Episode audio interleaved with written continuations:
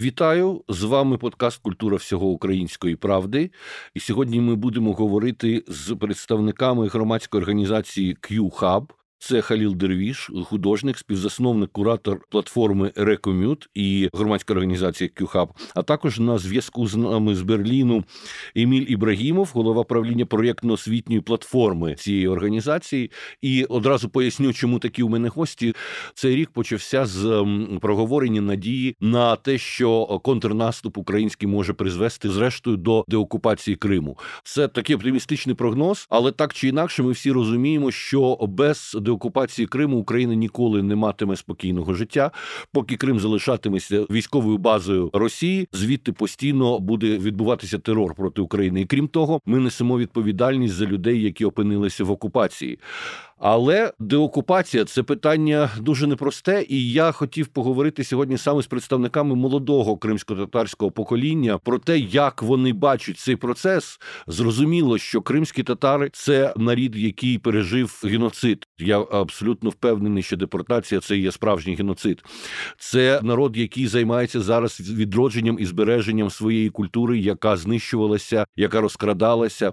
Але між тим на дворі 21 століття, і ми не можемо жити тільки за рахунок класичної традиційної культури. Мені цікавий Халіл Дервіш ще й тим, що він художник сучасний, який працює в Contemporary Art, має своє бачення і свою візію того, як кримська тематика і кримсько-татарська мусить проявлятися в мистецтві. І Халіл, прошу одразу розповісти, що це за громадська організація QHub, чим ви займаєтеся, і яку ви маєте візію стосовно того, що робити в Криму після деокупації. Вітаю всіх, дуже радий бути в студії. Ну насправді, стосовно культури, то я вважаю, що постокупаційна культура півострова має дуже хороший потенціал встановлення точки доступу до інтелектуальних. Цінностей всього Криму і кримських татар. Кримська культура це місток, медіатор між західною культурою і культурою Сходу. Скажімо так, до культурної стратегії повинні е, мати доступ не тільки кримсько-татарські, не тільки українські митці і культурні діячі, але і європейські партнери, тому що ми повинні бути в контексті того, що саме коїться, які в нас тенденції. Я думаю, ніхто інший, як Константин, не може знати цього. Е, Дякую. Я хотів би спитати, Еміль, ви зараз знаходитеся в Берліні. Я перед цьому слідкую за вашими публікаціями, коментарями ви вивчаєте саме моменти можливості контрнаступу, деокупації. Нещодавно писали про це текст. На ваш погляд, як просуваються події в цьому напрямку? Вітаю, студія. Дійсно, зараз такі часи, коли всі очікують гарних новин з фронту, і звичайно, е, я теж слідкую за цим. Я можу сказати, що дійсно є позитивні зміни, тому що з початку повномасштабного вторгнення ми всі зрозуміли, що в Україні є військовий потенціал, і цей міф, що російська армія є такою страшною, яку не можна зламати, він був зруйнований. А коли почались перші атаки, пам'ятаєте, в жовтні перша така серйозна атака це був Кримський міст, так званий. То тоді і цей міф про те, що Крим є військова база, яку охороняють з усіх сторін, цей міф теж був зруйнований, і зараз Україна демонструє це. Ну, по перше, можна сказати, що є ще і інша річ, окрім е, перевірки дронами, яку застосовує збройні сили України. Ще є і піхота, да і артилерія. Без неї Крим не може бути деокупованим військовим шляхом, якщо військове керівництво України прийме саме таке рішення. Тому всі очікують на те, що контрнаступ, який буде на південь, він дійде свого фіналу, і саме після того, як буде деокупований Мелітополь, можна всерйоз сказати про те, що Крим можна звільнити військовим шляхом. Чому тому, що Мелітополь є містом, яке є серйозним сполученням між східною частиною окупованої Росією тимчасово і південною частиною, тобто без Мелітополя неможливо зв'язати схід і південь. Ось чому всі очікують, і всі аналітики дуже послідовно слідкують за подіями на південному фронті. Але зараз найгостріша фаза це схід. Бахмут всі слідкують за цим і допомагають збройним силам. Тому зараз увага передусім прикута саме до сходу.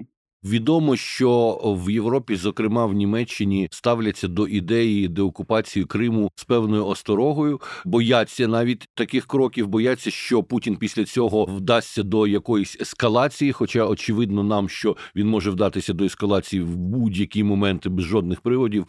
Ви спілкуючись в Берліні з людьми, які бачите настрої, які бачите погляд на цю ситуацію, чи достатньо їм інформації взагалі про те, що таке Крим, яка його історія? Бо ця ідея, що Крим це ісконна руська земля, це ж ну абсолютно придумана концепція. Ми розуміємо, що Росія так поводилася всюди, коли вона захопляла ту чи іншу територію, вона завжди об'являла її Росією і своєю ісконною землею.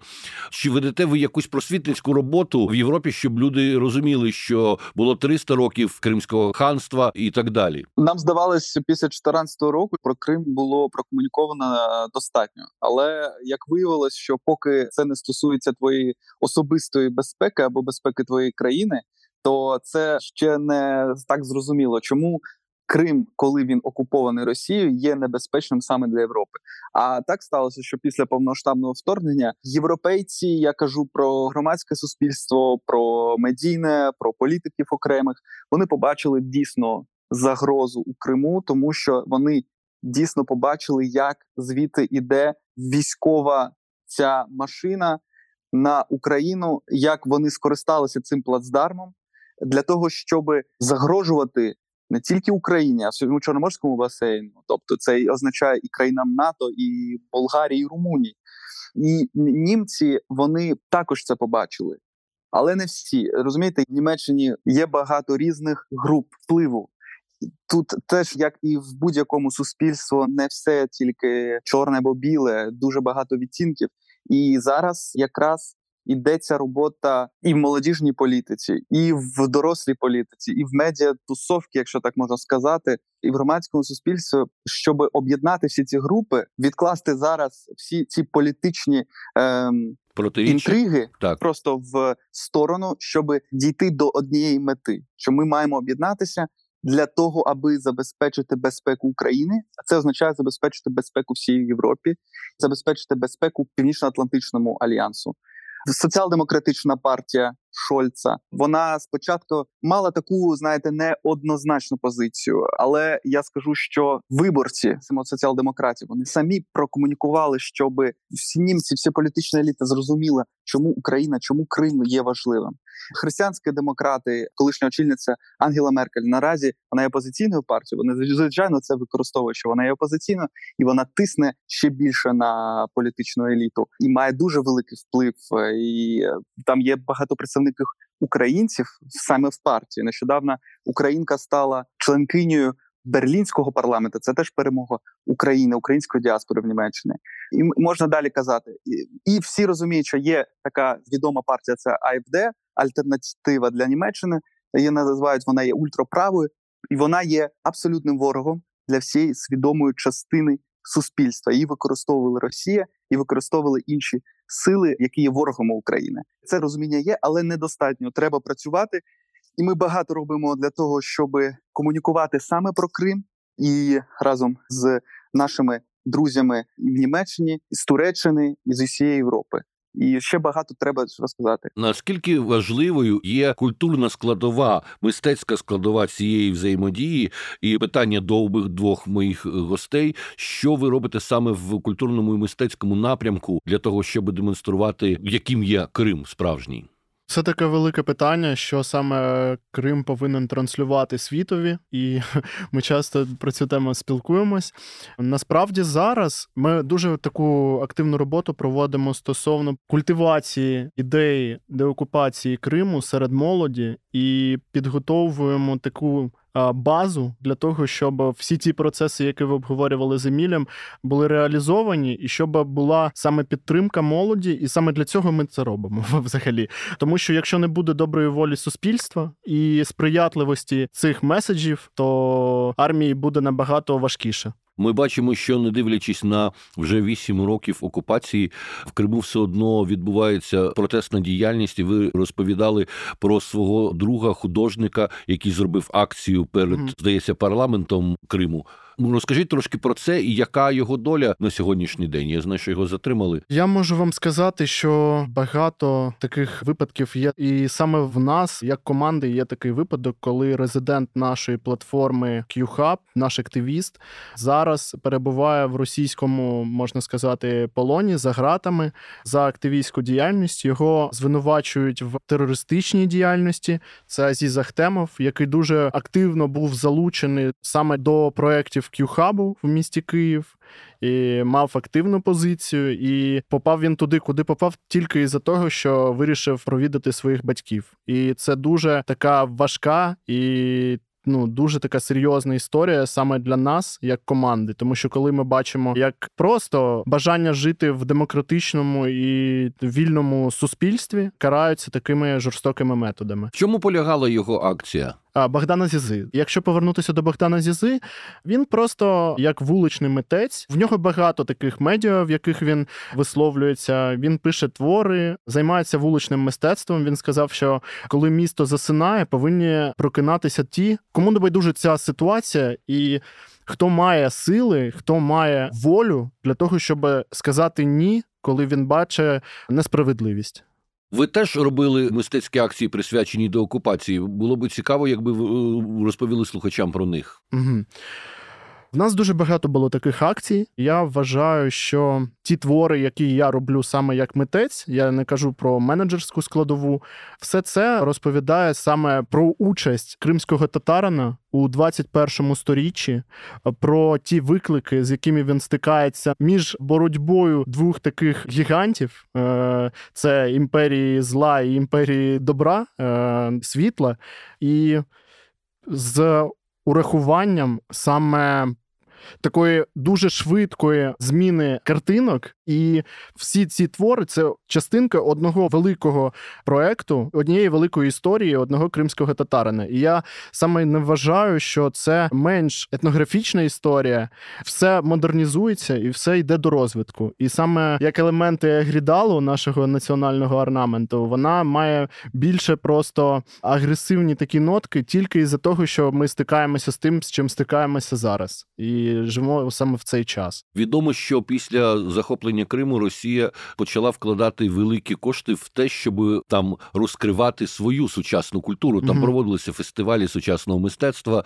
Туди їздили різні російські художники, модні куратори і так далі. Отже, це така політика прозелітизму культурного маркування території як своєї, і росіяни розуміють, що сучасна культура, сучасне мистецтво це дуже важливо, тому що вони зацікавлені в молоді. Ви як сприймаєте настрої молоді кримської, кримсько-татарської, і чи готова з вашої точки зору Україна для такого е, повноцінної відповіді після деокупації, повноцінної культурної відповіді в Криму? Як я думаю, в першу чергу для того, щоб був такий плацдарм для піднесення національних культур і повного е, е, і для для полноты картинки, э, для полного восприятия, целостного восприятия України это невозможно без Крима. І для такого піднесення дуже важливо прийняття законодавчих таких положень, які стосуються топонимів, які стосуються закону про самовизначення нашого народу. І, в принципі, після цього тільки зможуть. Ну я не кажу, що це не може паралельно розвиватися, але це такі фундаментальні речі, які повинні були дуже давно ще статися, і якось так. Так, це велика насправді провина України, те, що належної уваги ніколи насправді не було до корінних народів, до кримських татар, і навіть після помаранчевої революції 2005 року ми знаємо, що дуже масово кримські татари підтримували тоді Ющенка, і вони очікували певної підтримки навзаєм. Цього не вийшло. Україна фактично продивилася Крим. Вона не займалася там культурними політиками. Насправді ні українською, ні кримсько-татарською. Закон, який був прийнятий про національну автономію вже за президента Порошенка був прийнятий, коли Крим вже був окупований, і це велика наша проблема, яку мусимо тепер вирішувати і надолужити цю ситуацію. Пане Ібрагімо, от ви голова правління проєктно-освітньої платформи.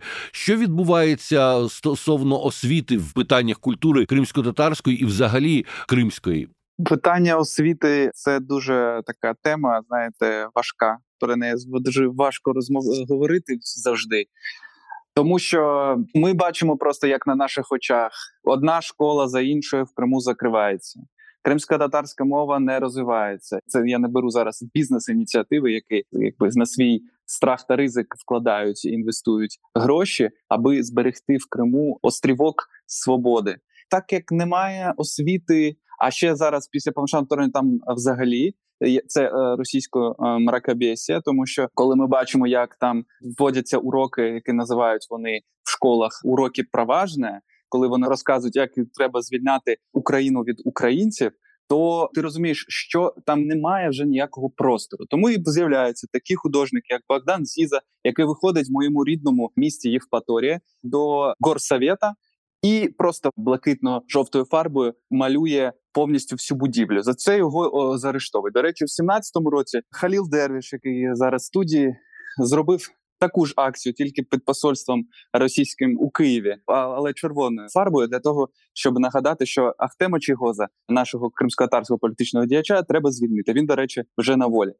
Ось що відбувається, і наш друг Азіз Ахтемов, якого згадав Халіл, він обрав жити на батьківщині. Ми йому казали про те, що давайте залишишся в Києві. Тут є можливості. Ну він обираючи між великою батьківщиною і малою батьківщиною, можна сказати, він обрав Крим, розуміючи, що йому там важливо бути.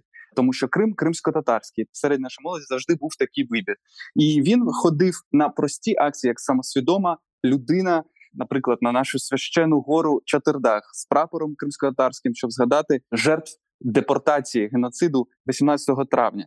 Він був активно залучений до різних активістських рухів в Криму. І звичайно, йому цього не пробачили. Це було просто очевидно, що це станеться. Його разом з Наріманом Джелялом посадили нашим політикам. Вони зараз сидять, йому дали 13 років. Тобто, яка там е, взагалі може бути освіта? У нас зараз самоосвіта, розумієте? Це це, що залишається. Я вважаю взагалі героями цих вчителів кримсько-татарської в Криму, тих художників, культурних діячів, які в Криму, попри все, такі як Богдан Зіза, інші багато хто там залишився. Вони творять коли Крим буде деокупований, ми всі разом. Я просто впевнений, що там вже є потенціал, який ми просто зможемо. Ми просто зможемо відкрити Крим світові. Ось що ми маємо робити. Я сьогодні почав розповідати саме про потенціал взагалі Криму, але в першу чергу ви з Емілем таку тему підняли, що я би хотів би додати, що вважаю, що Крим є невід'ємною частиною України. Справа в тому, що наша молодь в Криму є заручником заргарбницького режиму, і та комунікація, яку робимо ми, як молодь, та яка виїхала в 2014 році, ця комунікація дуже пильно відслідковується, і дуже багато було освітніх проєктів, про які ви саме кажете, які були націлені саме на Крим на неформальну освіту, на ну дуже багато чого було реалізовано. Насправді це Еміль більше може розповісти. Але ці проекти дуже швидко так. Е, ну, ми бачили ті тенденції, через які за нами дуже пильно спостерігають, і в Києві теж через медійний простор. Така комунікація дуже така тонка повинна була бути. І... Ну так, безперечно, тому що ми не можемо піддавати людей, які живуть в Криму, загрозі переслідування, а ця загроза існує постійно. Але саме молодь може бути реактором цієї протидії, і чим більш вона буде освіченою, тим більше їх е, опір буде таким е, якісним. Да, і попри все, після початку повноштабного вторгнення, ми вже не могли мовчати. Да, ми вмовляли до цього виїжджати. Хто хоче отримати хорошу освіту на материкову Україну. Ми робили медіапрограми для цього. Ми співпрацювали з міністерством освіти заради цього, щоб залучати більше людей. Хтось виїхав, але ж більшість все одно залишається в Криму, і це добре. А після повноштабного вторгнення, через те, що є загроза російської могілізації, як її називають, ми комунікували і робили все для того, щоб це вже можна сказати евакуація, того щоб молодь виїжджала в Україну, хтось долучався до фронту, будь-якого фронту, хтось щоб отримав нормальну освіту в Європі. Багато хто виїхав з Криму отримати освіту в Естонії, в Німеччині, в Великобританії, тощо таких великих країнах, які славяться своєю освітою, і ці люди повернуться потім в Україну з цією освітою. Ось що ми могли зробити. А в Криму саме це тільки. Простір для культурних діячів, для художників, і це розумієте, це острівок такої тоталітарної культури в Криму взагалі. Тобто, і я думаю, я не знаю, як художникам е, там це буде відчувати. Я взагалі Можливо, та, навіть- та я взагалі не надто розумію, про яке мистецтво може йтися в країні, де постійні заборони, де стільки вже напридумувано різних законів, абсурдних закони про почуття віруючих і так далі. Там фактично, що ти не робиш, ти так чи інакше можеш потрапити під е, якусь статтю. В Росії немає вільного мистецтва, це очевидно. Де мистецтво, яке існує, воно так чи інакше, на жаль, працює на декорацію цивілізованості російської влади. Але зараз ми бачимо, що і цих людей, які цю владу декорували, в них вже путінський режим не бачить потреби. Він їх просто видавив, вишвернув, і вони там по Європах розповідають, які вони постраждалі. Тут такий момент. Ну знаєте, мене теж мені пощастило свого часу відкрити для себе Крим саме як кримсько-татарський, тому що ні в мене, ні в моєї родини не було традиції їздити відпочивати саме в Крим. Мені здавався він завжди унилим радянським, таким якимось е, унилою радянською територією. І от тільки після повернення кримських татар, давайте скажемо, що це почалося 91-го року. Ніхто не сприяв особливо поверненню кримських татар. А це була дійсно національна мрія повернутися на свою рідну землю. І їм давали найгірші участки в Криму. Люди ці своїми руками відновлювали все, що тільки могли. Вони приходили в ті будинки, які належали їхнім предкам, і їх туди не пускали люди, яких заселила туди радянська влада. Це, дійсно дуже серйозна трагедія. І от знаєте, минулого року наприкінці мені написав один мій кримсько-татарський друг. Він довго не виходив на зв'язок. Я розумів, тому що в окупації це дійсно все відслідковується. Він написав мені, що він поїхав із родиною з дітьми до родичів в Америку.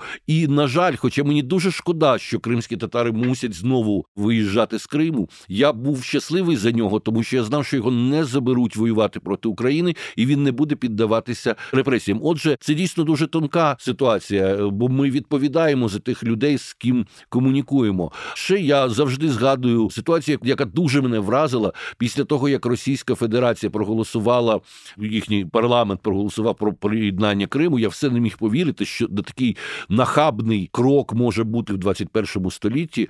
Наступного дня мені подзвонила хороша знайома з Криму, і вона мені сказала річ, яку без хвилювання я не можу згадувати. Вона сказала, що після цього вона плакала так, як не плакала на похоронах своїх батьків, тому що у неї і у її дітей знову вкрали майбутнє. Це все відчувається, це велика трагедія. І все ж таки, бачите, ми бачимо спротив. Ну а- але ви ближче спілкуєтеся зі своїми однолітками.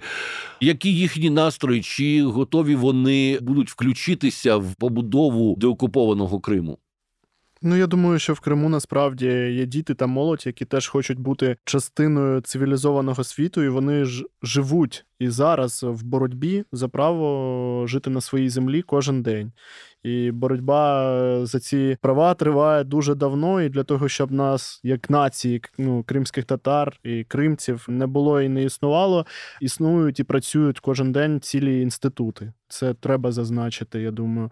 Е, а вже ж долучаться, тому що в нас дуже багато таких комунікаційних гілок, насправді, з якісним продуктом, який ми пушимо саме на Крим, на ту молодь. І я думаю, що саме таким відправним пунктом повинна бути саме молодь, яка об'єднана в Києві, Кюхабом і іншими інституціями. І думаю, все вийде. Насправді, безперечно, все вирішуватиме молодь, тому що таким є взагалі світовий тренд. Я хочу нагадати, що з настанням цифрової епохи фактично на наших очах відбувся неймовірний переворіт взагалі в історії всього людства, тому що вперше в історії людства знання почали передаватися не від старших до молодших, а від молодших до старших. Більш молоді покоління легше орієнтуються в усіх нових технологіях, гаджетах і так далі. І вперше в історії людства наголошую на цьому. Люди дорослі вчаться у своїх дітей і онуків. Отже, дійсно, цей світ це світ глобального омоложення і вирішення проблем, так як це бачать е, люди молоді. Я це можу тільки вітати, тому що люди народжені в цифровому світі, вони мають набагато більше інформації різноманітної. Вони бачать, який світ багатий, і їм вже не можна накинути якихось стереотипів і змусити їх жити під заборонами. Ну а чи насправді існує якесь протистояння в Криму? Бо за вісім років можна все таки промити людям голову дуже сильно. Можливо, я впевнений, там є люди, які вже змирилися з цією ситуацією, пристосувалися і не хочуть змін. Як ви відслідковуєте настрої взагалі на півострові? Ну, якщо касательно культури, да, от в ви, ви казали, що культура не може бути взагалі в Росії, її там просто немає. Як це сказати, обтікаємо все те, що подають вони як культурні проекти, все це дуже таке ну, обтікаємо. І я думаю, що е, оці такі як обреченные э, на надрыве те вещи, которые сейчас ну, делает тот же, сделал тот шаг, на который пошел Богдан Зіза, і подобні йому митці, це теж можна вважати, але вже це просто коли люди б'ються ну, до останнього, і ну, це такі дуже рішучі шляхи, і вони стають е, таким променем, і таких променів саме в Криму дуже багато насправді. Просто це настільки карається що я думаю, що митці саме там виживають і зайняті саме тим, е, щоб виживати. А для того, щоб я не знаю наскільки вони прилаштовуються, вони просто зробили свій такий якийсь вимір, в якому вони займаються е, сохраненням. Вот. Угу.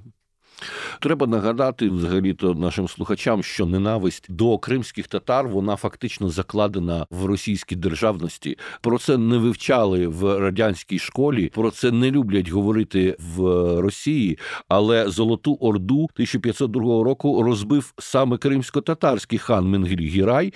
Він закінчив цю історію так званого татаро-монгольського іга. Він зробився нащадком фактично у цієї гілки Золотої Орди, і таким чином чином московська територія, московське князівство стало васалом кримського хана.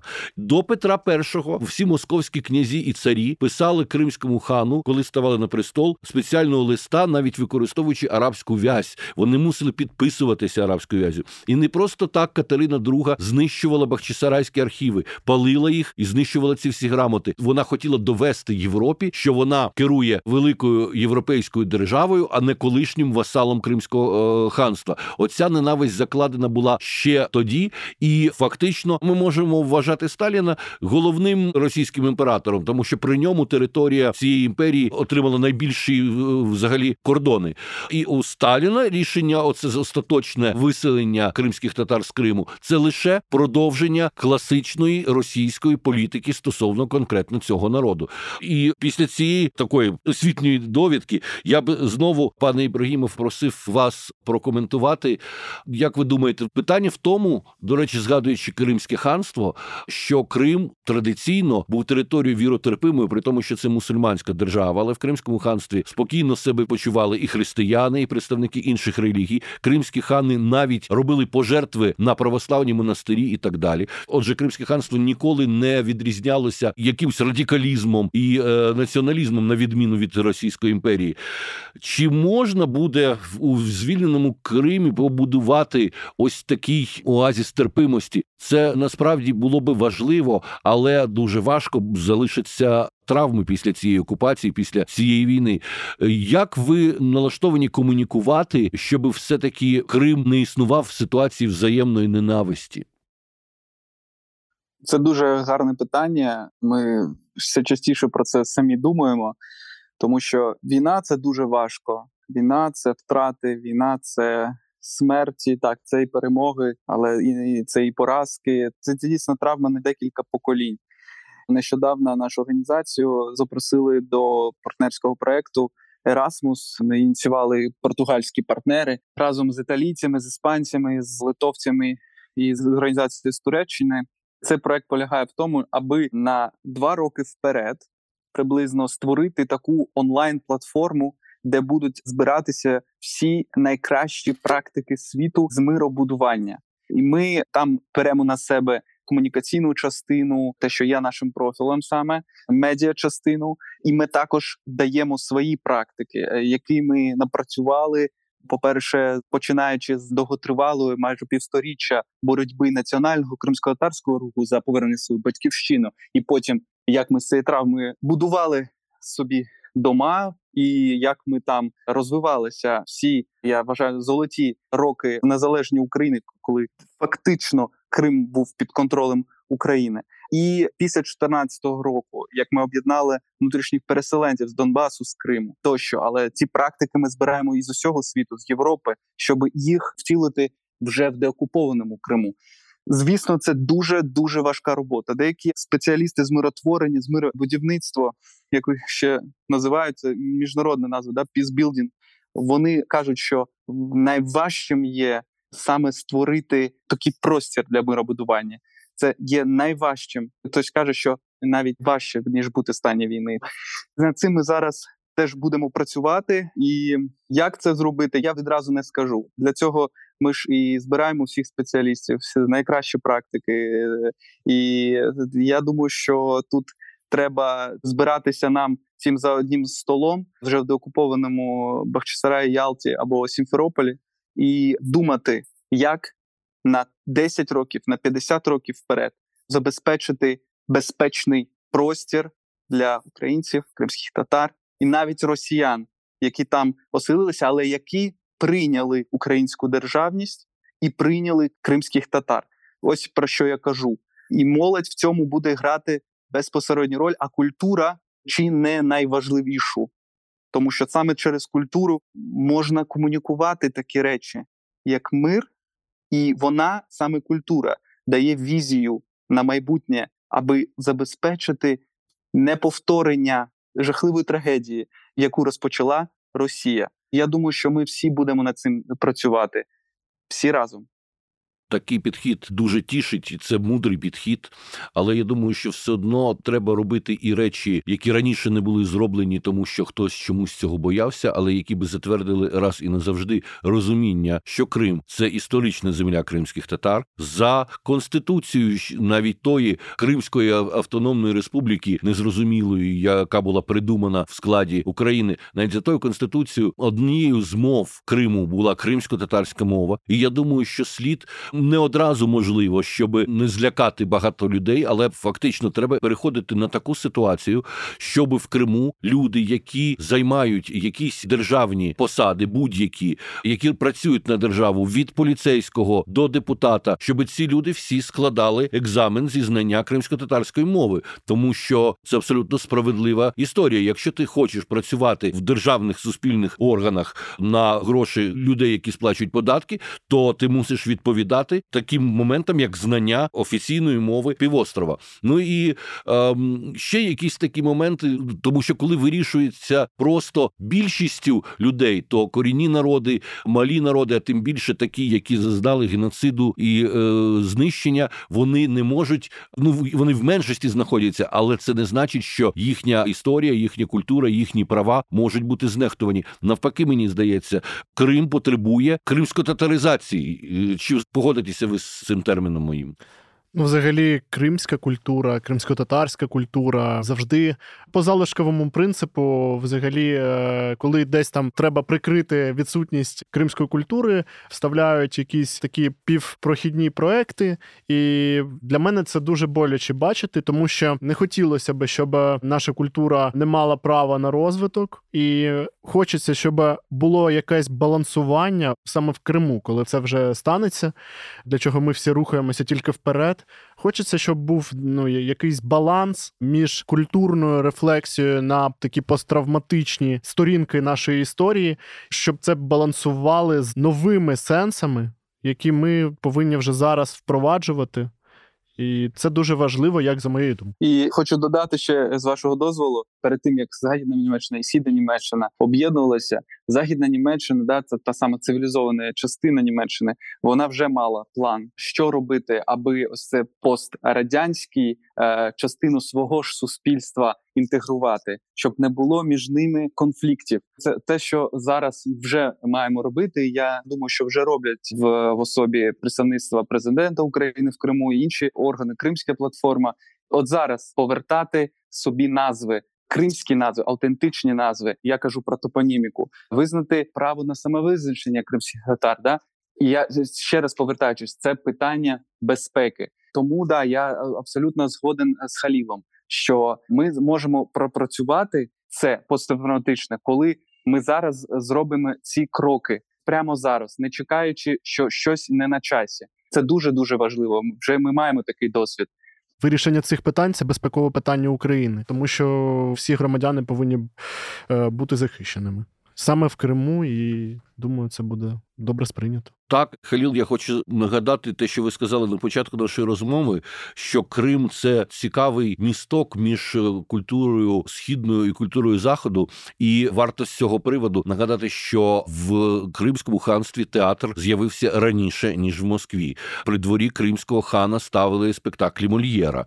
Треба згадати, що навчальний заклад з інжирли медресе академія існувала в Бахчисараї тоді, як в Росії не було жодних вищих навчальних закладів в Україні ми знаємо Києво-Могилянську Острожську академію, в Криму була зенжерний медресе. Ми знаємо, що кримські хани запрошували до себе італійських майстрів, і оці візерунки, які були привнесені італійським відродженням, вони дуже гарно вплілися в традиційний орнамент кримсько-татарський. А свого часу, і це можливо комусь буде дивно це чути, але за часів Кримського ханства певний період Крим був більшою частиною європейської цивілізації ніж Московія, тому що Крим мав стосунки з Венецією, Крим мав стосунки з європейськими країнами, і дійсно це абсолютно унікальна країна з цього приводу. Про це багато писав і Адам Міцкевич. В нього є розкішний цикл кримських сонетів, де він захоплюється цим дивовижним явищем європейської країни, яка ще має оцей аромат східної культури. Це все варто відроджувати, але знову ж таки, пан Дервіш, я з вами погоджуюся в тому, що ми живемо в 21 столітті, і люди в 21 столітті, і кримські татари, і представники інших народів, які живуть в Криму, і молодь ця, вона хоче відчувати себе молоддю 21 століття з усіма вигодами демократії, свободи вираження і так далі. Так що я в жодному разі не хочу підважувати діяльність людей, які відроджують традиційні мистецтва кримсько-татарські, але і сучасний компонент тут мусить бути обов'язково. Ще варто згадати, що Венеція багато в чому стоїть фактично на дубах, які вивезені були з е, Криму, і мені от цікаво те, що донині жодного разу кримський татарин не представляв Україну на Венеційській бієналі. Я сподіваюся, рано чи пізно це відбудеться. Проєктів може бути дуже багато. І ми говорили сьогодні про Крим. Але скажіть, панове, наскільки ви задоволені тим, як проговорюється, вирішується, подається кримсько-татарська культура на материковій на великій Україні сьогодні? Я тільки можу сказати, що звичайно це питання перше декультурних діячів. Звичайно, не буде ніколи достатньо, поки Крим є зараз під окупацією. На жаль, але є змога робити це. І ось Халіл нещодавно зі своєю командою вони на тиждень виїжджали до Берліну. Тут вони, наприклад, організовували виставку до Дня Незалежності України. Саме да, до Дня Незалежності України. І Я бачив, як німці справляють цю творчість. Дуже цікаве поєднання відбулося. І там була дуже класно вплетена кримсько-татарська складова, але вона поєднана була з українським трансавангардом. І я вважаю, що такі сильні символи е, сильні образи, такі міцні, без них не обходилося не в одній в жодній революції.